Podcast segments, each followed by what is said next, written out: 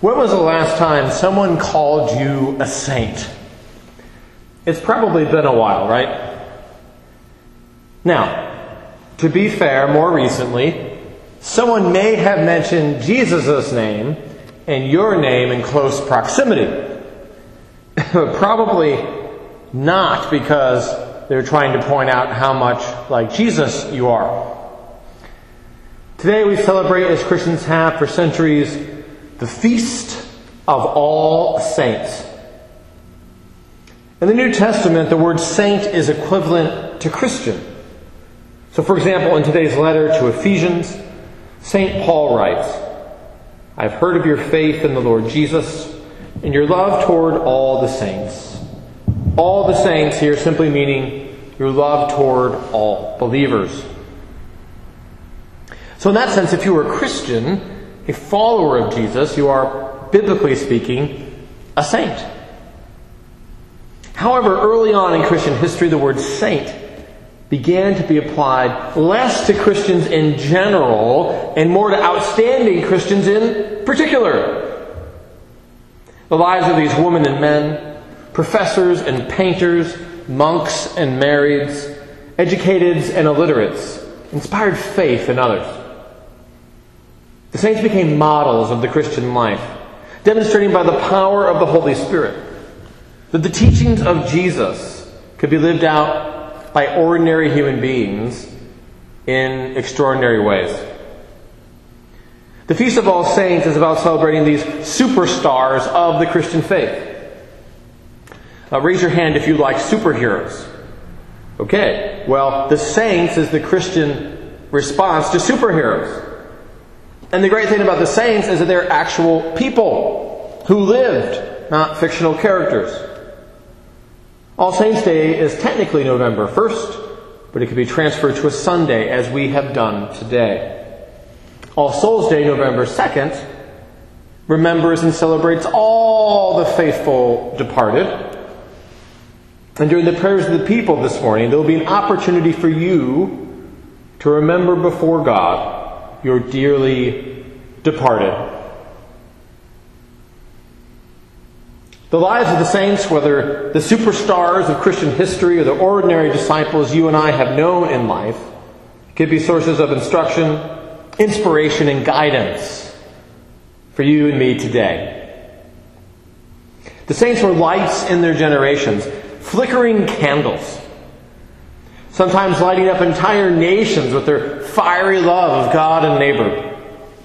But sometimes their light brightened just one little home, one little family, one little place. In either case, they serve God's purpose in their generation. Are you? Are you letting your light shine? Is the candle of your witness burning bright? On All Saints Sunday, you are challenged to remember the outrageous invitation of your baptism to become a saint yourself. On All Saints Sunday, you are challenged to remember the outrageous invitation of your baptism to become a saint yourself. The saint is not perfect. The saint is not boring. The saint is not a goody two shoes. The saint is a human life burning bright with love of God and neighbor. The saint is a human being fully alive. The saint is one who loves God, loves others, and makes disciples. One author put it this way quote, The layperson is also called to be a saint. The place in which they must work out their saintliness is the home, the bank, the factory, the dock, the field, the office, the neighborhood. And if they have understood their vocation, their work, they can be sure that God will be as much with them there as God is with the priest saying the blessing in church. End of quote. To quote the hymn, you can meet them in school or in lanes or at sea, in church or in trains, or in shops or at tea.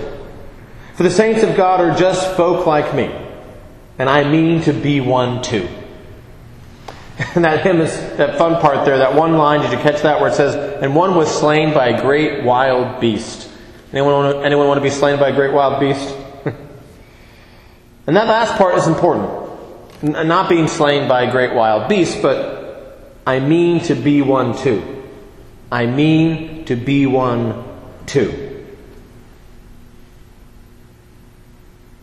The path of the disciple, the path of the saint, the path of the serious Christian requires intentionality. It requires, I mean to be one too. Now, what if you aren't interested in becoming a saint? You say, not interested. Well, I challenge you to read the actual lives of the saints, to smash the stained glass stereotypes and learn about these very diverse and colorful and sometimes eccentric human lives.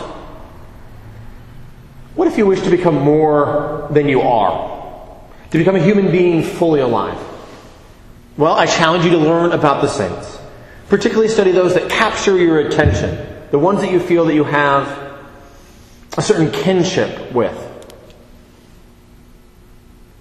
What if you are struggling along the way of the disciple, the way of the saint, the way of the Christian?